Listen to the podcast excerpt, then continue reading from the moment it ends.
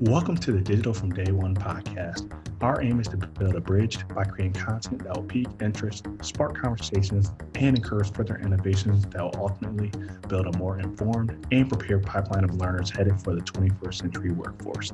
Hi, my name is Brendan Dickerson, and joining me as always is Joelle Nelson. Today, we'll be listening to our part two discussion addressing Black and underserved populations and technology related career paths through education with TechCorps National Executive Director, Lisa Chambers. Lisa, thanks so much for taking time to speak with us today. How are you? I'm great. Thanks for having me. Great. I, you know, I was I was reading uh, one of your, your interview you had done with Com, I believe it was ComSpark, a little while ago, and you were talking about, you know, we we kind of uh, do a disservice by not introducing the the concept of careers and talking about careers early on, and that's kind of what you were, were getting at in your your response there. The other question I wanted to layer on top of that, uh, in, in terms of equity in the classroom, because along with this COVID 19 experience, um, came layered on top of that is a deeper dive into equity and inclusion and things of that nature, sparked by a number of different things. But I mean, I think the benefit right now, of course, has been what has sparked from it and the hope that it will go further than it has in the past. And education is no stranger to many of the challenges uh, related to uh, equity and inclusion, particularly with urban school districts and students of color, uh, underserved populations, things of that nature. Technology also has its own challenges with equity and inclusion and things of that nature, particularly with underserved populations and so on and so forth.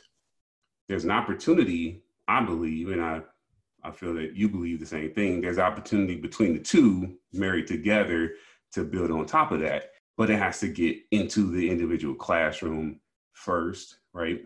What are your thoughts on that uh, in terms of uh, equity in the classroom, uh, tech tools and resources being available and more available so that students have the access and the familiarity needed to then know, hey, these are options for me when I get out into the workplace.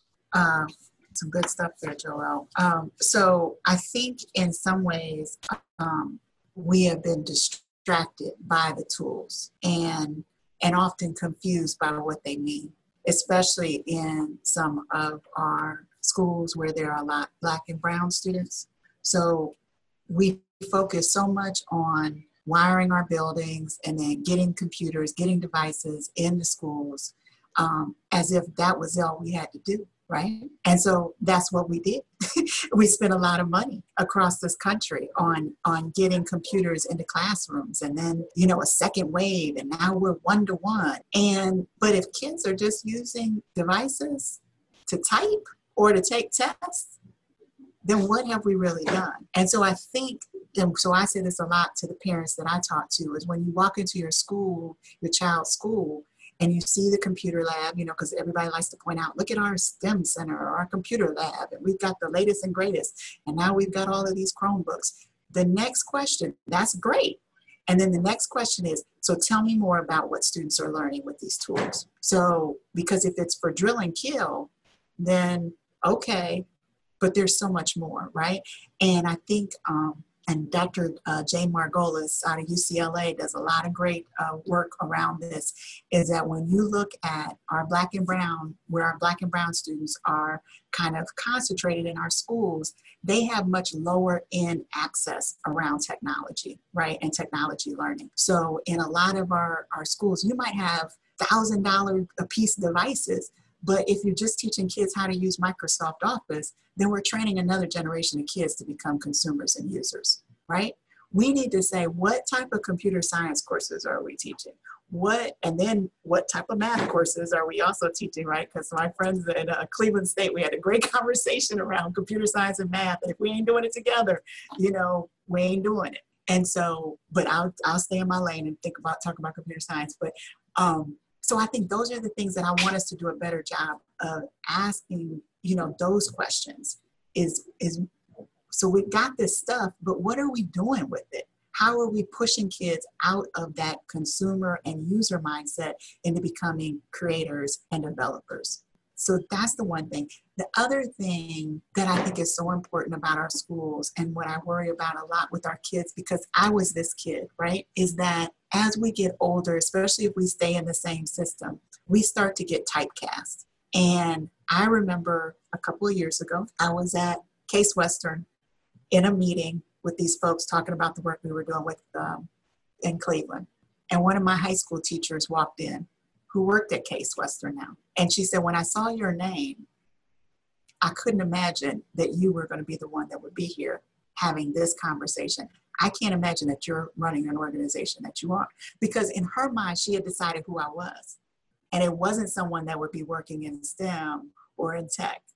I mean, and I have been in high school in a long time, but that was who she had decided that I was. And so sometimes I think with with teachers, we start to decide who kids are. And so even those kids who get invited into those classes or who don't get invited because someone has decided who they are or who they are not, that's the other thing that we got to check. You know, and parents have to be involved in that, but teachers, we got to we got to think about that too and I, I just, you know, so I don't know if I answered your your question, Joel, but no, no, it, it, it's still my passion. yes, yes, and I think it's it's interesting, right? Because I think I looked in, in looking more into your background, right? Your your background is marketing, uh, if if I'm not mistaken, correct? It, or that's where you started. I started on journalism. Mm-hmm. Okay, so you know, trying to um, reach a critical mass with um, with a with a concept or a message or whatnot is kind of part of what you kind of how you started. So now we and kind of going a little bit back to the conversation we were having around you know the current response to COVID and things of that nature, right? So in in schools they were providing the technology but not the conceptual pieces behind it to kind of get students to transfer from consumers to developers and things of that nature. Now we have a situation where if they're at home, there may be a, a challenge because, you know, in order to deliver the right content and so on and so forth, everybody has a Chromebook or so all these kind of things. But there's even another layer, right, which is access to Wi-Fi, right, uh, things of that nature. So how is there is there a challenge there with you know or is that something that TechCorps is thinking about and is there branches of the work that you're all doing is saying hey how do we yes we want to get this content to those who can get it but then we also want to make more access points for more students as we go along yeah, yeah, I think so. So I think I have two, two things, right? So us developing those TechCorps Unplugged kits, I think, you know, when we think about, there are lots of ways to teach kids about computer, because right, computer science isn't just coding, right? And we want to make sure that we're, we're helping kids to understand that as well. And so part of that is saying, okay, let's completely remove the computer right? And, and help people see how they can learn about computer science without their computer. Um, so, so that's one thing. The other thing, Joel, because I want to make sure the teachers that are listening understand that I'm, I'm in no way bashing teachers. The other thing that we've got to do a better job of in this country, part of the reason that we're not teaching computer science in our schools equitably is because we are not training our teachers to teach it. We're not supporting our teachers in gaining the skills that they need to teach computer science in a way that is rigorous and connected to learning outcomes and fun. So one of the things that TechCorps um, and partner organization called the Teaching and Learning Collaborative, which is a nonprofit organization uh, that is also headquartered here in Columbus, Ohio, and does amazing work around professional development for teachers in the areas of science, math, and technology. We received a, a math science partnership grant a number of years ago. And with that, we looked at specifically computers, what was happening with computer science in this country, you know, what were kind of some of the trends. And so if you look at it, we're teaching computer science much more at the high school level um, than we are in K 8. And so why is that? Well, it's a little bit easier to teach computer science at the high school level, right? And it can be very contained. When you start thinking about how our K 8 education system is set up, especially at the elementary school level, You've got one teacher who teaches your kids everything. So they're not going to be, the, the, opportunity for them to be a specialist in everything is extremely limited. And so we thought if we see most of the computer science classes that are being taught are being in the US are being taught at high school level. If we look at those classes and we see those classes aren't diverse, what's going on? Well, the research tell us because we've already lost the kids, right, who would end up in that class. So we decided that we wanted to develop curriculum and some PD that was focused on third and fourth grade teachers because of, again, that fourth grade drop off point, that being such a transformational point around mathematics. And we also said teaching computer science in elementary school is going to look extremely different than it looks at high school. We're not going to turn elementary school teachers, you know, we're not going to have them teaching Java, right, uh, to a group that that's not what this is about. And then going to the fact that we also know that math is a critical component and so to do one without the other doesn't work. So we looked at in the state of Ohio specifically, because we were developing for here first, we looked at where were some of the areas on the math assessment that kids seemed to be struggling the most. And so it was around uh, fractions and algorithmic thinking. And so we decided to focus in on some of those areas and build out what has now become a curriculum that fuses mathematics and computer science. And so a teacher who was using one tool to teach fractions can now use this curriculum, which also embeds programming and robotics. And so stuff that gets kids really excited. And so now we have kids who are walking into classrooms who are saying, is it E for Tech Day? Which really means, is it math day? Right?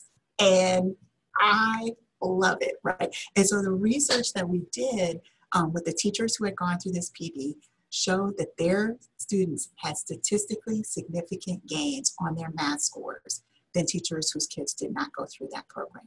So I think I want to make sure we're doing a better job and we're investing more in preparing our teachers so that then that whole question around access and, and equity, if we say this is something that all kids do, not just gifted and talented, not just an after school program. And you know, I love informal ed, but when we say all kids, that means it has to happen in school. What happened in school, that means we have to support our teachers. And that's what we still have some work to do around. That's great. And can you just elaborate a little bit more on, you know, I guess for instance, you know, some different, I guess, programs a little bit with the TechCorps, I guess, does in the summertime or in the fall. Because one of the things that we even see at OSU within some of the work that Joel and I do is uh, students will come up uh, and state, you know, I'm a business major. How does technology uh, really going to affect what I do in the future? Or I'm a, a biology or these different, you know, type of majors that they really don't see the connection, but technology is really going to interface with all different careers going forward. And it's like, how can keep these students engaged, not only, you know, in that moment, but sustain, sustaining it over a period of time as well, too.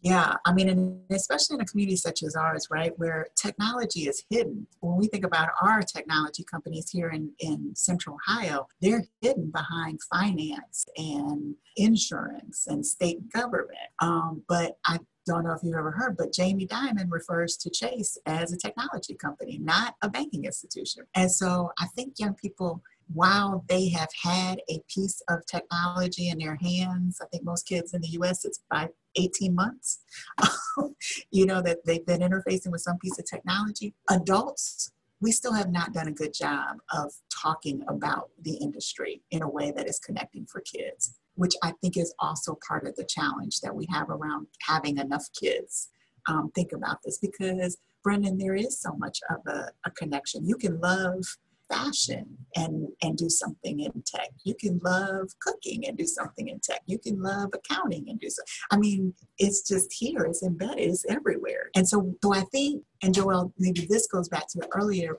you know, my story about my teacher who didn't see me is that, and my kind of path is I've known from elementary school that I wanted to be of service and in service. But my parents did not work in the nonprofit sector. No one in my family worked in the nonprofit sector. I did not know that there were jobs like this. I knew what my heart said, I knew what my passion was, but I didn't know how I turned that into a job. So I remember the day I was sitting on my front porch with my aunt filling out my application college application and said, What are you going to major in? I should not say it. But it was like, Oh, I like to write. I'm going to journalism, right? That was that was the deep thought that went into me deciding what my major was going to be because I didn't know, I hadn't had an experience. I had run fundraising campaigns as a kid. I didn't, but did not make those connections. So that's why I think it's so important for our kids early on to have these different experiences, especially kids who are out of families who have limited access. Because if if your mom or your dad didn't didn't do something in particular industry how would you know? I know for sure that i didn't want to be a nurse because my mom was a nurse. I knew that for sure but i didn't know what my alternative but what do i want to be right? I mean so it's it's these kind of experiences that kids can have to really get a better understanding of what is available to them. Wonderful wonderful. Um, so, from our, our, research, it looks like you do a lot of highlighting of, of student stories and experiences, and that's always good. I mean, we, we want to know what you're doing, and and more importantly, that those student spotlights give us a better idea of kind of the practical application of what you're doing. Tell us a little bit more about those student spotlights and why you decided to do those, and then you know any feedback that you've received from that. Yeah, I think it's important for people to. Uh, I think that people you connect a lot more sometimes when you see people that look like you or have similar experiences in you. And so, a lot of the work that we're trying to do, Joel, is bring in um, students who have been traditionally underrepresented in this computer science and technology space. And so I love, you know, the white guys that are volunteering from us and getting out there and going wherever we'll send them. And it's great for them to be super allies, right? But if they're standing in front of a classroom of all African American students and they're saying, Yeah, we need you, there's a great space for you here, but that kid's not seeing themselves in, in that person that's talking to them, you know, or when you think about the fact you ask kids sometimes to name people that work in the technology sector who are leaders in the sector, you guys probably know who I would name, you know, and who they named, right? It's, Bill Gates, it's Mark Zuckerberg. And and I heard that it was when you asked about a woman, kids were saying Siri which is just deep to me. Um, that, that was the the woman that they could name in in sex space because that's a whole different issue. But so again, you know, I think for our kids to see kids and young people that look like them, you know, we're very intentional about the undergrads that we you know, recruit into our fold. A number of the, the undergrads that come to work with us used to be TechCorps Kids um, students. And so so that's always exciting. I mean, I was in one of our classrooms doing a site visit, and the young woman who now is a software developer at JP Morgan Chase, but came back to, to work for us, and she could say to these kids who, you know, seven years ago, was she sitting in their very seat? She was right there, Columbus City Schools, and she said, hey, I was I was on this other side and this is where I'm at now and you can do this too you know and so for those kids hearing her and seeing her and understanding, yeah, she started exactly where I started out, that I think it, it just becomes more real. And so, so Joel, I think about all these kids that have come through TechCorps programs as my kids. And so I'm always wanting to put them up there and, and let them talk and, and tell because I think the industry is missing a lot by not being more inclusive. I think a lot of times with the kids that we're working with, that the ideas that are in that room, in that space, that haven't yet risen up to the top, that these are the things that could change this world that we live in if we can get our kids in the room into these tables. And so that's the work that we're trying to do. And I want to you because you, you, hit on there at the end, you know, saying that the industry is missing a lot. You have had you you talked early on about some of the partnerships that you have and how it's been consequential in your uh, expansion into different areas and even across the country and so on and so forth. Uh, and, and I know in my experience in working with tech TechCorps, I think one of the things that that um, highlight for me is when I was working for Columbus State Community College, and we did a program that was sponsored by AEP for Columbus City Schools at Franklin University. Right, it was like all these people had to come together to kind of make all you know like five, six, seven different partners that all kind of made that thing work. Talk about partnership what the highlights on partnership and how key that is to what you're doing, um, both public and private partners. Yeah, so I mean, and this goes back to our mission. I mean, our mission focuses around people, partners, programs. And so partnership has been baked in from the beginning and who we are as an organization. We're also a thin team, right? So we've gotta, we've gotta be good at, at partnerships. And so I always like to establish what I call mutually beneficial relationships. Um, so, you know, we've got some great private sponsors who who are investing in us in multiple ways, right? So not just financially, but with their folks coming out as volunteers, with us doing other kind of specialized projects together. And that's what we like to do is to really think about not just walking in the door and holding out my hand and say, write me a check for, you know, so we can turn around and do some good work, but to really sit down and think about what could we do together to benefit our community if we brought together the things that the kind of our core competencies. And so I think you mentioned the relationship with Columbus State, that it was multifaceted. Um, so, and I think with a lot of our our long term, we've got partners that have been with us for 20 years, and and the partnership looks different because as their corporation has changed and priorities have shifted, but you know, but we've always found a way to come together and and do work in in the community. So so that's a huge part of who we are and who we'll always be because there's so much work to be done. And we, we're looking for not only those kind of partnerships around corporations, but also those, par- those partnerships around engagement. When TechCorps started, we only worked in schools initially. We only worked in schools. And then as we continue to grow, we realize kids are in a lot of places. And so let's think about all the places we can go. Everywhere there's kids and there's some tech, or there's an opportunity to drop some tech, we're going. And so now that is a number of youth serving nonprofit organizations. We do work in rec centers, we do work in churches, we do work wherever we can go and we can access some technology and some kids, we're going to go. And so I think that for us has allowed us to really expand our reach because we weren't just thinking about that school day and that school building. We were now saying we can go community wide. And that that's been tremendous, you know, in terms of getting the kids and getting to them often right where they live. That is great. That is great, great, great. So, with regard to, uh, I guess, the recruitment of the volunteers and the staff members, something that I also see a lot too uh, within uh, working at OSU, and can uh, chime in if you like as well. Um, I learn a lot from our students. So, with regard to, I guess, my question more so, when you bring you know individuals on, are they trained usually by you know students that you know been in the program or you know these are staff members that have on the your guys team great question um, so our trainings for our instructors our whole process right so we've had a number of instructors that said that was the most difficult interview i've ever had in my life uh, and part of the reason is because and i was just sharing this with somebody we might have one chance to get in front of that kid and so, what I don't want to do is we blow it because we put somebody in front of them who may have the content knowledge, but has no passion and no belief in everybody's opportunity, access, and, and ability to do this work. So, we're really looking. So, and when it comes to Brendan preparing our instructors to go out, again, they're content experts. They get the tech piece of it. They're, you know, they're computer science, they're engineering. So we don't have to teach them that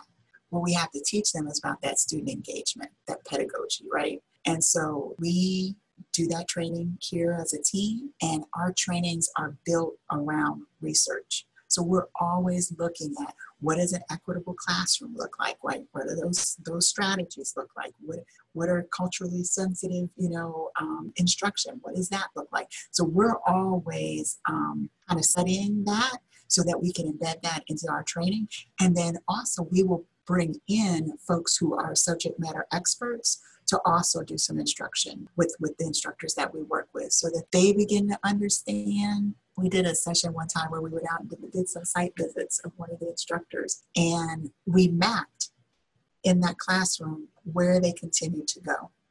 And at the end of the day, we went over that with them. And we found that they were kind of focusing their attention on this one small group of kids little small group of what happened to be all boys, you know? And so we looked at, we just brought their attention to how many hands didn't go up, how some kids just aren't going to speak up, but they'll still need that connection. And so it's stuff like that that we're talking to our instructors about because we do want to make sure that when kids come to a TechCorps program that they, they feel safe and they feel seen. And that means being intentional about that. That's that's wonderful. As we wrap up here, I, one question that I wanted to get your your thoughts on is what's next. What is the the technology that you see down the road? I, I had an opportunity here to talk from uh, Tim O'Reilly one time. And he said, you know, innovation is not being part of the parade, but seeing where the parade is going and jumping out in front of it kind of situation. So what do you see is the the opportunity for us or for TechCorps? You know, what innovations are on the horizon that you see, hey, you know what, we need to do a little more investment in this or what have you already invested in to say we can we can connect students to this to get them ahead of the game essentially for uh, for innovation and being developers uh, instead of being consumers going forward Oh, that's a big question, um, Joel.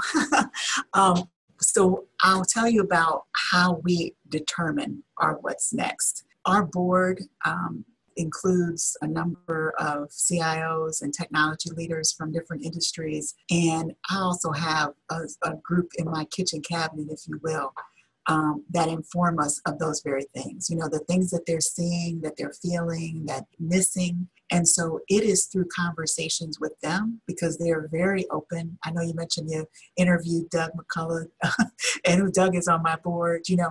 And so through our board discussions, a lot of them will say, um, so for example, a number of years ago, one of our board members was the CIO at American Electric Power, and he was going on about cybersecurity I mean, and this was early. And I put that on a sticky note in my office, and eventually we received funding to develop that. And so it really is them informing us because I'm, you know, again, I'm not a I'm not a computer scientist, right? So I'm not going to profess to know that what's next. But I will tell you that we have a regular group around our table that is helping us think through those very things. And so um, for us last year, it was around, we did some work around data analytics and actually partnered with the women in analytics around some funding and then brought together leaders in the industry to take them through kind of this facilitated session where we were picking their brain and all of the information that we got, our developers took back and we developed data analytics lessons for kids in elementary, middle, and high school um, that we embedded in programs. And so it's those same types of things where we'll you know, we'll hear and then we'll bring together some experts, pick their brain, and then think about, okay, but how does this translate for a third grader? So our ears are always open to kind of to that that what's next. But can I just say this in terms of this where I thought you were to go with this question in terms of this moment and the what's next too that I hope that I'll see is that we have seen where we still have a lot of work to do if we really want to be inclusive and we want to make sure that access and exposure is equitable. And so I hope that this just isn't a moment in time for us. You know, I really do hope that it's the beginning of a movement. For those of us who have been in this space of saying we got to make sure we're doing more, I hope that more people will see that it is an imperative for us as, as a country and as a world of being more intentional and, and focusing in and, and doing the hard work. So that's kind of where I hope yeah. hold on to. No, that's that's wonderful, and I'm glad that you added that piece in there because we can't continue to look forward without actually also considering who we bring along with us, right? So that's an important um, piece. Well, thank you for your time. I mean, really uh, wonderful conversation and, and, wonderful insight from you and what TechCorps is doing. Uh, not only here in Central Ohio, but the state of Ohio and, and now nationwide, right? And so when I first was introduced to TechCorps, like 10, 15 years ago, you know, so it has become uh, a, a, much needed pillar in, in work that we're doing to educate uh, young people about computer science. I want to give you opportunity to tell us and, and tell our audience about training for, for teachers. You hit on it a little bit earlier, but if you can tell like what it is, how they can access it, so on and so forth.